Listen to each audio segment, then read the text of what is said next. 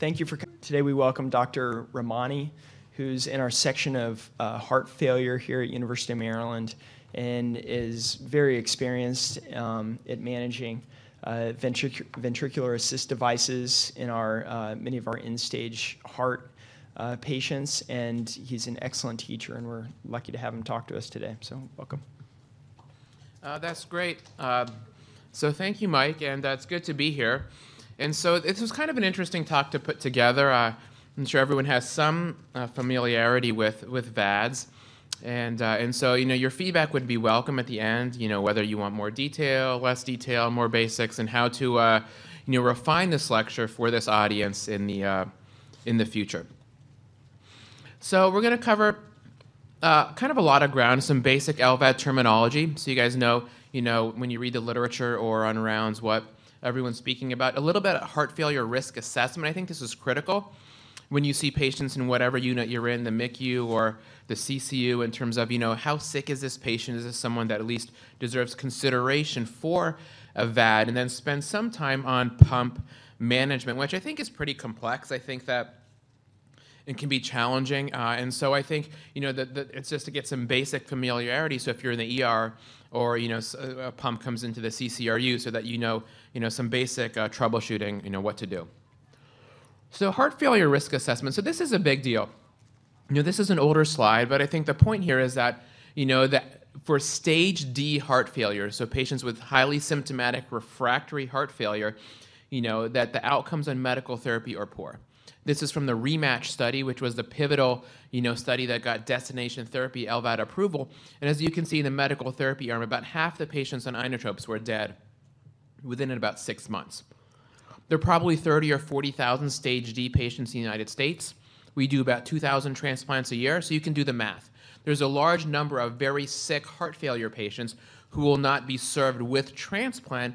And so the thought is, and the current prevailing thought is that a lot of these patients may benefit from a left ventricular assist device, and LVAD implants are increasing. So, whatever your specialty, whether you practice in a community hospital or in a large academic center, odds are you're going to be seeing an LVAD somewhere. And a lot of these patients show up in the ERs. Some of our patients show up at Baltimore, Washington, uh, at Howard County, depending on where the medics take them. And so, if you're at a smaller hospital, you're going to want to have some idea of what exactly an LVAD is. So, a lot of bad heart failure, medical therapy is inadequate in managing these patients. The mortality is still poor, even now 12 years after the fact. So the question is, well, how can you predict? You know, who's sicker from heart failure? Who's going to need a VAD? And I want to focus on a little bit on inpatient. And there's probably thousands of univariate predictors of heart failure severity biomarkers, physical exam findings, uh, hemodynamic parameters. I just want to focus on a couple. So, you know, when our patients come in with heart failure and they have troponinemia, you know, this isn't necessarily acute myocardial infarction. This is probably myocardial necrosis. This is a this is a poor prognostic sign. So someone leaks troponin with a decomp heart failure admission, that's a poor prognostic sign, a marker that they're at increased risk, something that we think about. Blood pressure, very simple. You know, someone comes in with hypertensive emergency and then heart failure, you can usually treat them and they'll do well you know, as you guys know, the, the patients that are sicker are the patients that come in hypotensive or normotensive with heart failure. So I think this is an important point, point is that someone that comes in what we would think of as normotensive with decomp heart failure is at increased risk for inpatient mortality. And if you see these people, you should think about, you know, where should they be triaged? Should they go to a step-down unit or, you know, versus going to the, uh, the general medical floor? And I think this is an important one, and I want to go through this with you. And so, this is an inpatient risk assessment that was derived from the ADHERE registry, which is about 30,000 patients, you know, from the mid mid 2000s when this was collated. And I think this is a very, very important data set that they got, as in patients who have abnormal renal function, and those patients who are also not necessarily hypotensive but have a lower blood pressure have a much higher mortality. So if you see a patient like this, you know, in whatever unit or on the floors, and they have a abnormal BUN, you know, blood pressure less than 150 millimeters of mercury, and an elevated serum creatinine, they have a 22% inpatient mortality. So a patient like this that you're seeing in the ER, a patient like this that you're seeing on the floors, is probably best served in a higher level of care and deserves consideration for an LVAD.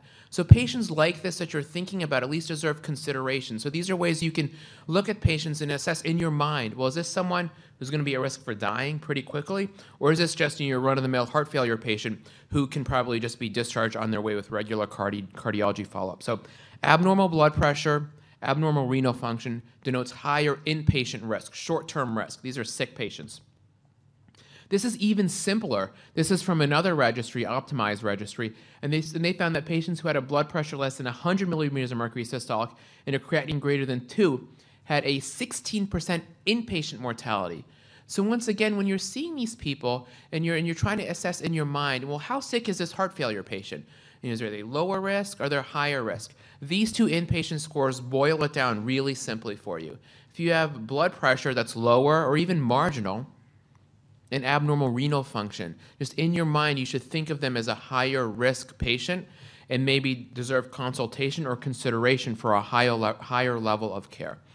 So part of what our role in the hospital is risk assessment. We see a lot of people on consults, you know, in different units, and we need to decide, you know, is this someone who's really sick? Are they going to need a VAD, or how is their heart failure going to progress? In our mind, these are things that I look at. So, if, so you could look at a bunch of different parameters: BNP, urine microalbumin, EKG, you know, a host of other biomarkers. But to sim- if you want to take a couple take-home points, these are the two that I would take a look at. And then you know this, and I can't emphasize it enough. When you look at your heart failure patient, use this schematic. You know, in terms of what your perfusion and volume status is, these are independent of each other, and they should be viewed at independently. So, is someone, you know, congested? what's their volume status, or is someone, you know, have a poor perfusion? What's their, you know, status, either warm or cold? And so we use this. I teach this to my fellows and the residents, and I encourage you to use this schematic when you're assessing patients with heart failure to help, you know, drive treatment as well as triaging to different parts of the uh, hospital. Okay, so now moving forward, so how do we approach the sick heart failure patients? We're talking about VADs. You know, you guys are, are critical care medicine doctors, and so you're going to deal with more sicker patients. And so I want to go through this with you. And so, you know, are you sure the patient has heart failure, and are you, are you sure that they're sick? So that's the first step, right? We see a lot of patients and like, well, this guy's maybe borderline anemic, may have a low grade fever, white count's a little bit high, you know, may have pneumonia. Are you are you pretty sure that this patient has heart failure? And if you're not sure, you know, and they're sick, we always encourage, you know, confirmation of hemodynamics with uh, a PA catheter, at least uh, to basically assess what the hemodynamics are, not necessarily for guiding treatment, but to make sure that you're barking up the right tree and what you're doing is heart failure and not necessarily, you know, vasodilatory shock or some other uh, process. You know, the initial step, as you know, is afterload reduction. You know, um, ACE inhibitors, hydralazine, uh, nitroprusside, depending on what have you. That's the first step. But if your pressure's in the 80s or the 70s, obviously afterload reduction is not an option. You know, if you have a low cardiac index, then we try inotropic support, improve tissue perfusion. Okay, so if you can't tolerate afterload reduction or you don't have the pressure and you're low output heart failure, we then uh, kind of cha- uh, move stepwise up in this way to inotropes, dobutamine, milrinone. So if you still are not achieving tissue perfusion, you have ongoing ischemia, you know, ongoing problems with uh, circulatory support, then the next step is, you know, we call in the cath lab, you know, this guy's in cardiogenic shock, he's not responding to what we would normally do. We want you to put in a balloon pump. Okay. So then what happens now? You got your balloon pump and the guy's still sick. Okay, still in cardiogenic shock, still, you know, bilirubin's high, BUN's high and rising. You know, there's evidence of uh, metabolic acidosis. So these are the patients in the inpatient setting where you would now move on to mechanical circulatory support, which is going to be kind of the, uh, the bulk of the talk moving forward. So, so I want to start with the VAD terminology. So when you meet with the engineers and you talk to the, you know, the surgeons, and so the, the language that they use, okay, is first is VAD. You know, as you know, this is a ventricular assist device, and there are different kinds. There's an LVAD, which is obviously a left ventricular assist device, an RVAD, which is for the right, you know, BiVADs, someone who has left and right-sided support, and the total artificial heart, which we'll just t- touch on briefly. Not many centers do the total artificial heart, and we don't do that many of them. So the next uh, step is where is the pump located? Is it paracorporeal, meaning the pump actually sits outside the body, so the blood comes outside the body, is pumped, and then goes back in? Or is it intracorporeal, meaning the entire pump is within the body. And so the bulk of the VADs that we use, you know, for you know long-term support are intracorporeal. You know, you the pumps in the body. The only thing that exits is a drive line. But for, for short-term support, we do use paracorporeal VADs. I'm sure you guys have seen the CentriMag, you know, where the VAD, the pump sits on the table next to the patient. So that's a paracorporeal VAD. You know, the blood comes out of the body, gets pumped, and then goes back in. Paracorporeal. You know, the Thoratec, you know, you know, paracorporeal PVADs were the, really the standard of care for many years up until, you know, kind of 2002, 2003, and those were, you know, where the blood comes out of the body. So that's a paracorporeal versus intracorporeal. All the VADs that people go home on right now are intracorporeal uh, VADs. So what is the duration of support? So what do we need the VAD for? You know, is this someone who just, you know, went for a, you know, cabbage mitral valve repair and couldn't come off cardiopulmonary bypass, so they need what we think is short-term support? Or is this someone like we talked about with progressive late stage heart failure, severe mitral regurgitation that's going to need long term support? Or is this someone who just may need intermediate support? You know, someone who had a VAD but has right ventricular dysfunction. We think we have to nurse the right ventricle along for a, a week or two. Okay, so in your mind, there are different pumps to meet these different needs. So, how does the pump work? Is it pump with pulsatile flow? you know, or is it continuous flow? And we'll talk a little bit about these different kinds of flow. Okay, and how are we putting in the pump? Is this something that the surgeons are doing in the OR, or is this something that the cath lab does? Now, the cath lab can place, you know, pumps that called Impella or um, Tandem Heart, which we haven't done in quite some time. Most of the implantations are going to be surgical, but you may work at a program where they have a very busy percutaneous VAD program where the interventional cardiologist, either in collaborations with the surgeons or not, may put in a lot of percutaneous uh, pumps. So what, what, what's part of the VAD? What's part of the system? Well, there's a pump, which we've talked about. Every pump right now has a drive line. It needs a power source. So it has some cable that exits the patient, comes out, is usually tunneled uh, in, into the abdomen and comes out through the belly that provides the power source. And then it has to be, there's peripherals, the controller, the batteries, the bag and the system. So every pump, you know, has these different components, and there can be uh, problems with all of these. I'm sure you guys have seen if you've rotated, th- rotated through units, driveline infections, okay, pump thromboses. There are problems. We've had problems with how the the, the, the driveline connects to the controller, where the little you know screws uh, get damaged. Okay, and patients have to charge their batteries. Okay. So there can be a problem at any stage along with these, uh, with these components. When you think of the VAD and you try to troubleshoot the VAD, it's useful in your mind to think about these different, uh, different areas.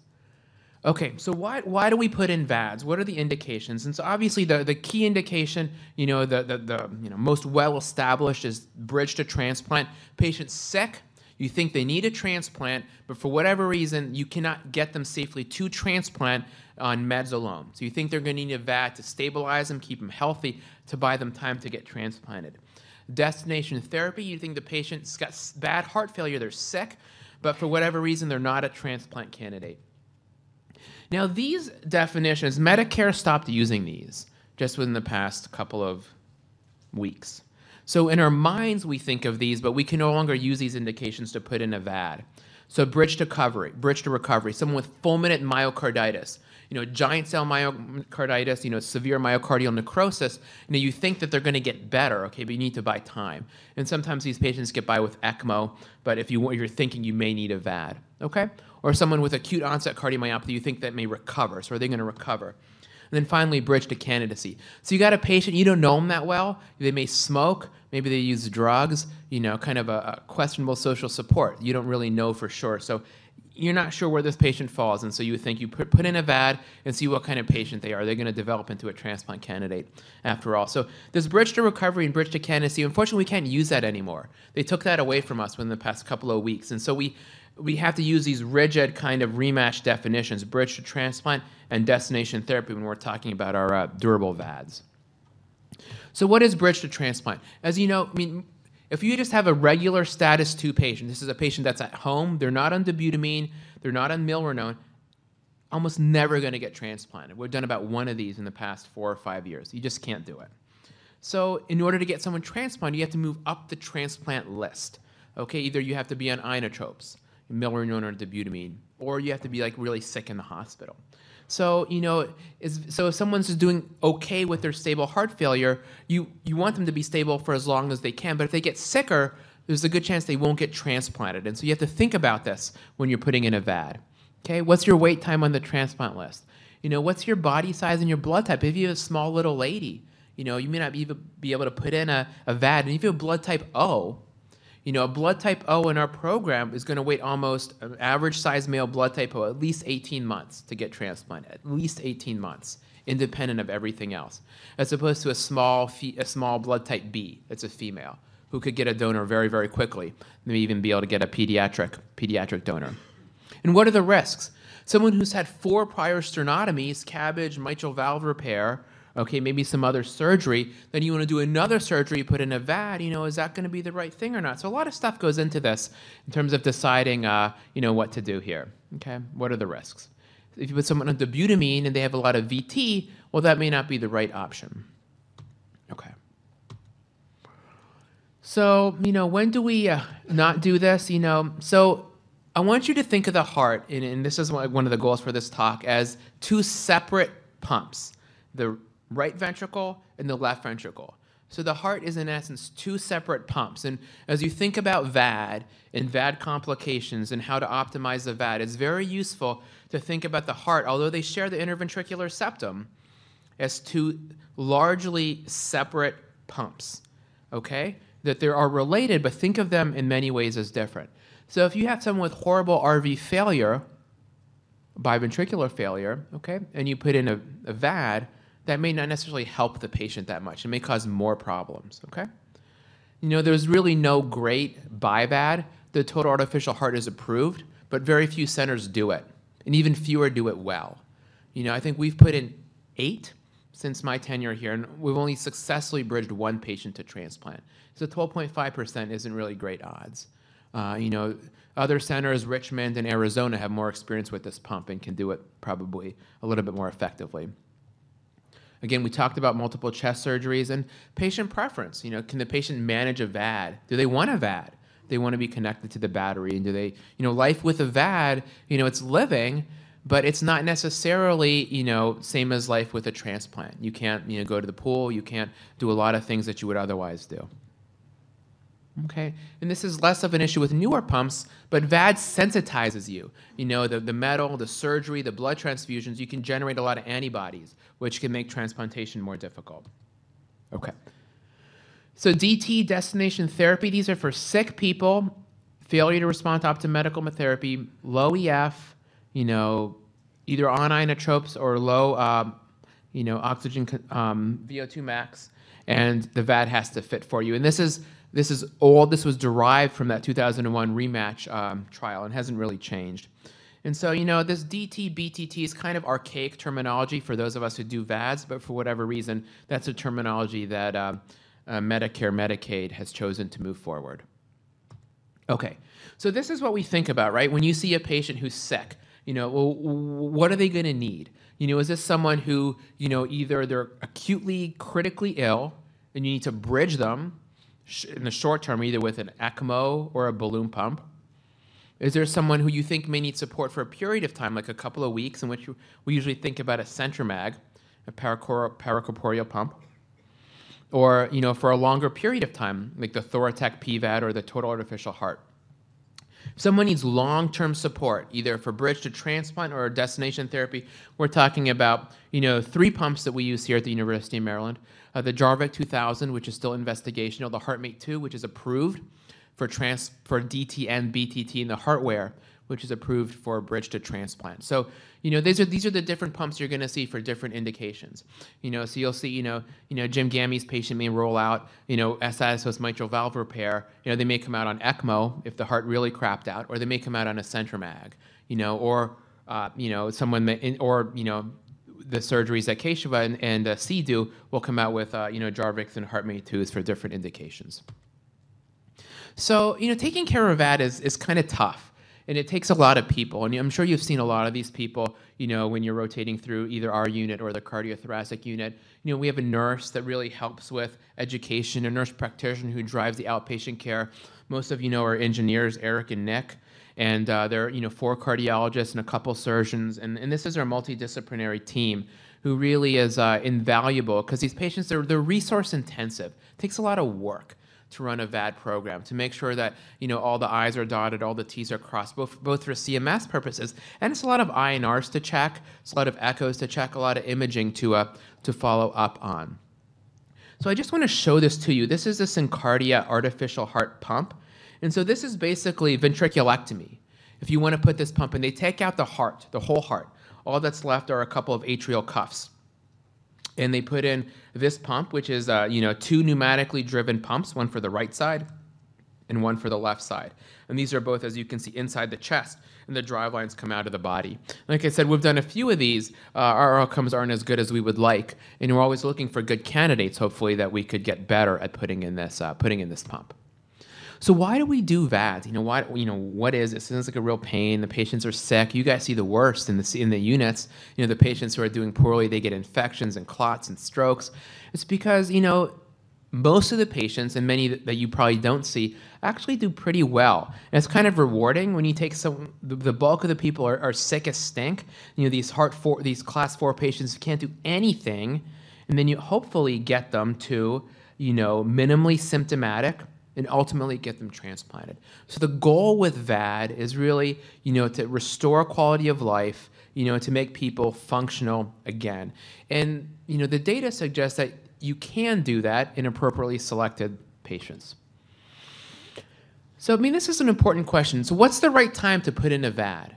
If you put it in someone when they're not sick enough, then you put them at risk for surgical complications, for stroke, you know, for infection. But if you wait till they're too sick, you know, when they're in shock, we know the outcomes are worse. So we use this INTERMACS profile, and it was developed with the recognition that not all heart failure is the same. There, there's class 4 heart failure, but there's different kinds of class 4 heart failure. And so there's what we call profile 1, which is really sick, you know, cardiogenic shock. You know, progressive, class 2, which is what we call progressive decline class 3, which is stable but you're inotrope dependent. And we classify class 4 heart failure in these specific subgroups with the recognition that we'd like to avoid doing patients all the, when they're ones and twos and maybe catch them when they're threes and fours. Okay? And this is a busy slide just showing that you know we still do 70% of the patients as class 1 as INTERMACS profiles ones and twos and their outcomes are worse. So we need to better as a group. Okay, so who should not get a VAD? If you're looking at someone, you're like, you know, bad heart failure, should this patient get a VAD? So, irreversible renal failure, meaning that this patient, you don't think the renal failure is related to low cardiac output or would not come back. A lot of problems with this. You know, dialysis centers don't want VADs, they don't take VADs. So, you know, unless you plan on keeping that patient in the hospital until they're transplanted, it becomes a problem. So this is a class three, meaning contraindication for VAD at the current time. Obviously, this is a no-brainer if you're infected and you're putting hardware in. You know, severe bleeding, again, these require anticoagulation. You know, we want you to live, you know, at least, you know, one or two years. The current goal is 70% of the patients should make it two years.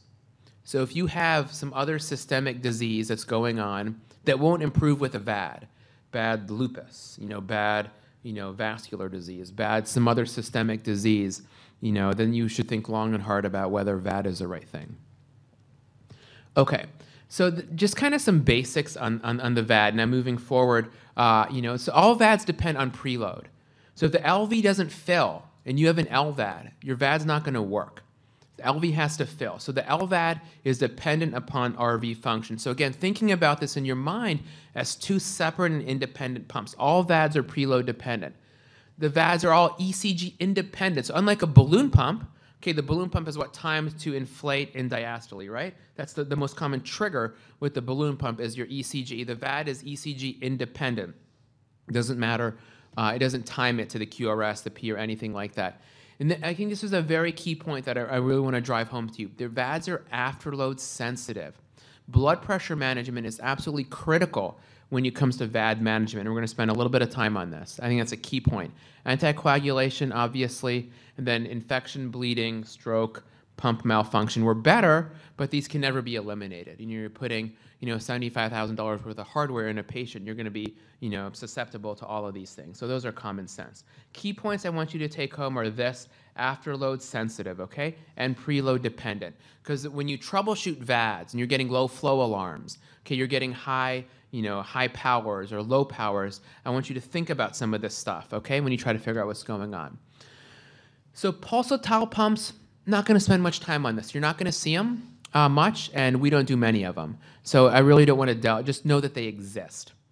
Uh, continuous flow pumps, HeartMate 2, Jarvik, uh, Heartware, CentriMag. These are going to be the pumps that at any given time, there's usually a few of these in the CTICU, and you may and you may see them, you know, in the CCRU or some other places, maybe just for a short period of time. These are newer, smaller, okay, and they are very afterload sensitive.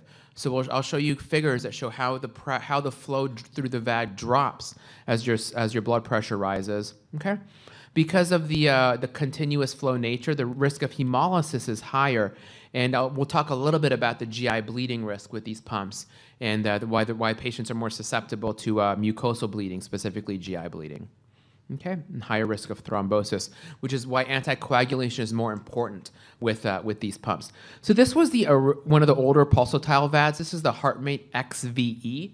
This was uh, the first destination therapy approved pump. And this was a really big pump, intracorporeal pump, which I think, you know, worked well in terms of keeping people alive, but it had a, a whole host of problems associated with it. You know, it was a high infection risk, limited to bigger people. A lot of people were too small for this pump, and the pump didn't last. It had these pusher plates, a lot of moving parts. The pump just did not last well. A lot of pump thrombosis, a lot of exchange rates due to mechanical failure, which is probably one of the bigger problems with this pump. So then we move to these continuous flow pumps. This is the uh, HeartMate 2, which is an axial flow pump. And all that means, axial flow, is the pump turns in the direction of blood flow. And the Heartware, which you'll see as well, is a centrifugal pump. And what that means is the blood flows in here and comes out perpendicular. So if you think of like, um, like a, a merry-go-round, you know, where you're spinning around and the, and the force is pulling you out.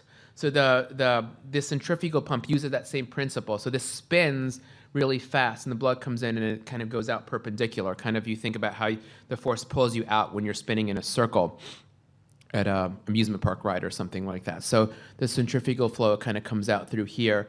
And this uh, doesn't have bearings, okay? It uses kind of a magnetically, uh, kind of a magnetically elevated kind of uh, uh, a surface. And so this is, in theory, a more durable pump. Okay, so this is the Heartware, and uh, I think there's uh, one, maybe two of these in the CTICU right now. At any given time, there's usually, you know, one or two of these in the hospital, okay? We use this, it's approved for left heart support. Some centers use this for right ventricular support as well. We have not, as of yet, done a Heartware RVAD. We've talked about it, we haven't done it. Approved for bridge to transplant, not yet approved for destination therapy. Studies ongoing. And this is a pretty cool pump. Look at this. The pump sits within the pericardium, okay, and it has this drive line that extends up to the ascending aorta. So this is actually a pretty nifty little pump. Uh, and you know, there's a lot of enthusiasm for, for this pump. But as you can see, there's still a drive line, okay? There's still something that comes out of the body that has to be connected. And this is the HeartMate 2. You can see this was the original XVE pump, how much bigger this was and how clunkier this was compared to this newer HeartMate 2 pump, which is, again, the workhorse pump. If you're at any hospital in the country that does VADs, you're going to see the HeartMate 2. Okay, this is the workhorse pump probably across the world uh, most of these pumps. So what's the advantage of these uh, continuous flow pumps? Uh, they're smaller, okay, they're easier to put in, they have less moving parts, and, uh, and so they, they're, they're better. They're clearly better, but we still have a way to go because over time, they're going to get infected. Almost everybody will get a driveline infection.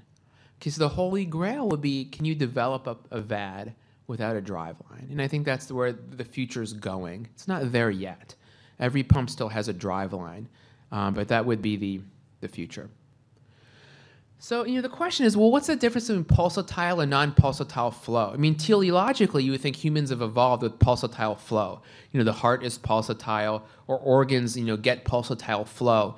And so we kind of, uh, you know, change that when we put in a HeartMate 2 or a HeartWare, because now you have continuous flow. There's no real, you know, systole and diastole. There's continuous flow. So what does that, what does that mean? You know, we don't really know. You know, the thought is that there's some organs that like pulsatile flow better, okay, than uh, continuous flow. To date, there's been no real compelling evidence that you cause any you know damage to your adrenal glands or to your intestines or your kidneys with continuous flow but you know it's just an interesting thing to think about okay you know continuous flow versus uh, pulsatile flow um, you know it's just observations that people have had so there's something to think about with the vads that we have so you guys have an important job when you're taking care of VADs. And, and it's important to think as a, as, as a medical doctor. You know, the surgeons put these things in, okay, but then it's up to you to manage them.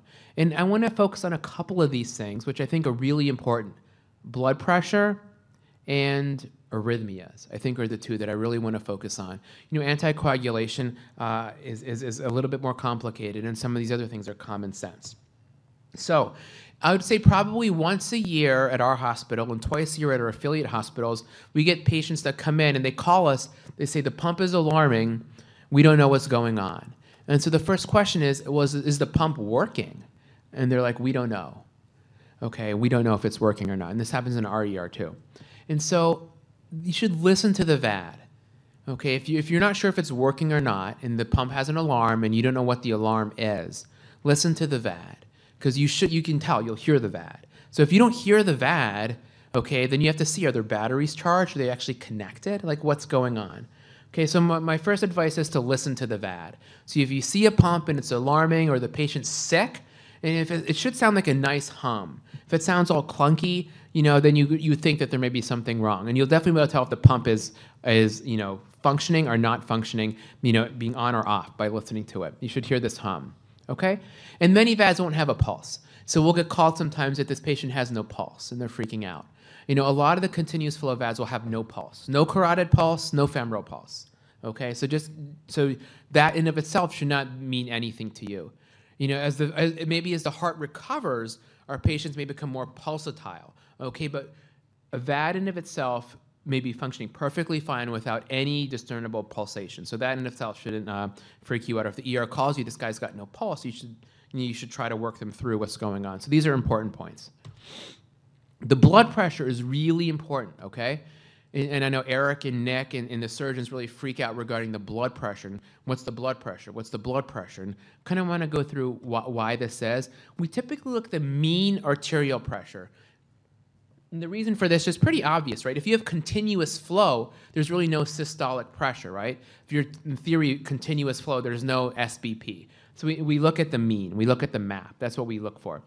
And so sometimes, you know, you have to, uh, we typically like the cuff, the automated cuff works pretty well. If you don't get anything by the cuff, then we, we try to find it with Doppler. So you have to be careful. If someone is pulsatile, someone's recovered function, they may have some pulsatility. Okay, they may have some pulsatility.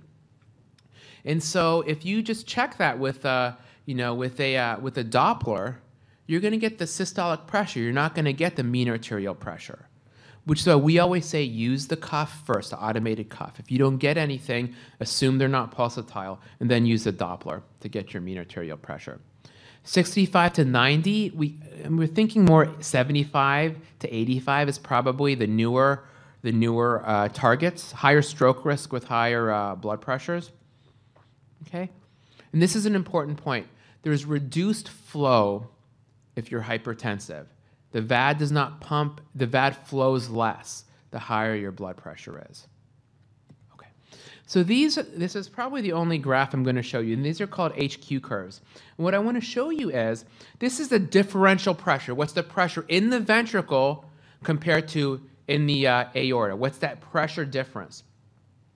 So if you have your VAD set here at, you know, a typical speed that we do, you know, 9,000 RPMs, you can see, you know, if your pressure differential is 30 versus 60, how much the flow difference is in the VAD.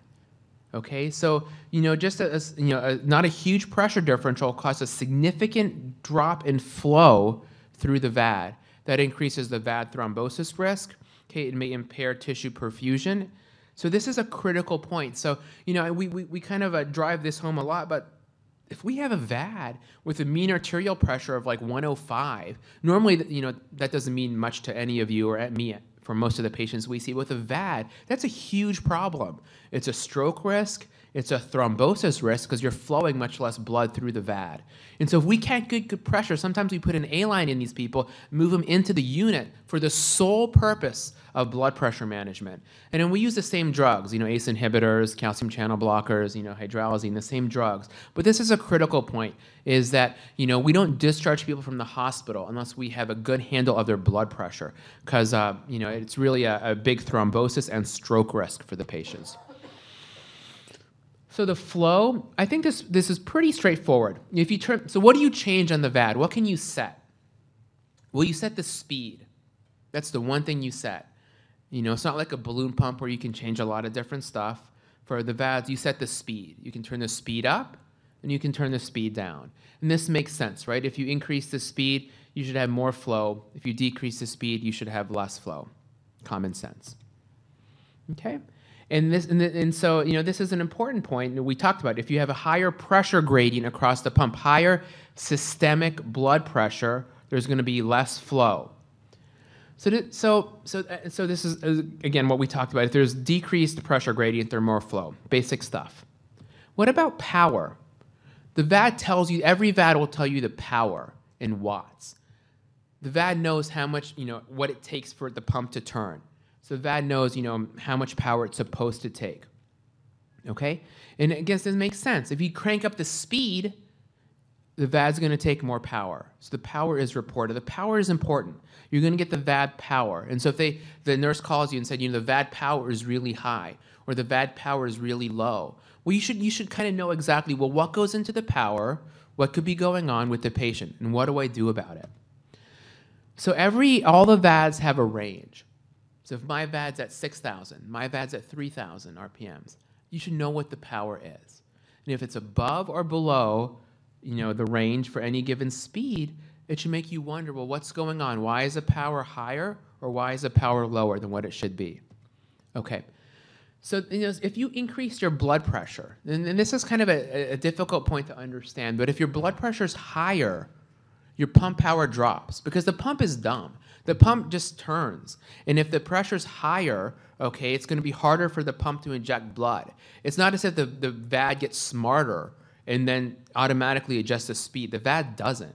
So if your if your pressure if your blood pressure is higher, you'll, they'll show up as a decrease in your pump power. So that's a kind of a difficult concept to understand. It took me a while to wrap my head around this one. Now this is an important. If you have a VAD thrombus on the rotor, there's a clot on the rotor itself. That's going to increase that power. That makes sense, right? There's drag. The pump is no longer as efficient. There's mechanical drag on the pump. It has to uh, turn with this thrombus.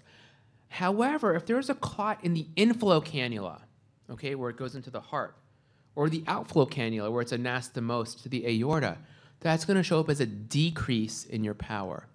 Why is that? It's because the VAD's going to be flowing less. So if you have a clot in the inflow cannula, okay, your power in the so blood can't get into the VAD. The power is going to go down. So you can have a VAD thrombus either with an increase in your power or your or a decrease in your power. Okay, and you, and you have to think about where the thrombus could be, you know, and, and how you work that up, which is beyond the beyond kind of what we want to talk about.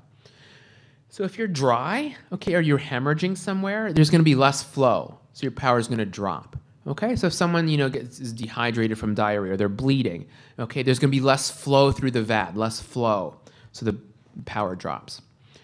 Is, you got you're probably going to see this post-op. So you have a VAD that comes in, you know, post-op day five, and all of a sudden their power drops. Okay, you know you have to be you have to be thinking about could they be you know could they be tamponading?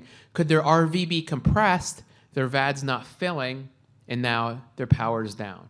All right, so these are these are important things. And when you get called, the VAD powers up, the VAD powers down. I want you to think about some of these things and try to troubleshoot what's going to be going on. And this is published. I think I gave you in one of the the, the files was a very nice you know, thing that shows if the power is high, the pulsatility index, and the speed, like what could be going on. And I think this is on the intranet as well. So if you, you know, you're at nighttime and you're, you're trying to troubleshoot this VAD, you can always call the engineers on call or one of the doctors, but there's materials available on the uh, intranet. What about arrhythmias? So is VT a problem with an LVAD? I mean, is, is, would VT be a problem? And, and it usually is, you know, because it affects LV filling. You know, VT will affect the RV. And so VT affects RV function, and so the LV won't fill. This is why if someone has refractory ventricular tachycardia, you know, an LVAD may not be the best therapy because the VAD may not function properly because the VT will worsen RV function. Now, is VT problem with a BiVAD? No, right? I mean, because you're supporting both sides of the heart, and we talked about the heart has two pumps. So the BiVAD is not a problem. There's a patient at CTICU now with uh, with BiVADs, and she's been in like she's been in, in VT for you know a week at a time, and it's not a big deal because you have BiVADs. If it was just an LVAD, it would be a big deal. So what causes the VT with the VAD? Well, it takes, and you have to think about this. It could be LV wall tension. Maybe the ventricle is too dilated. There's too much wall tension. You have to turn up the speed.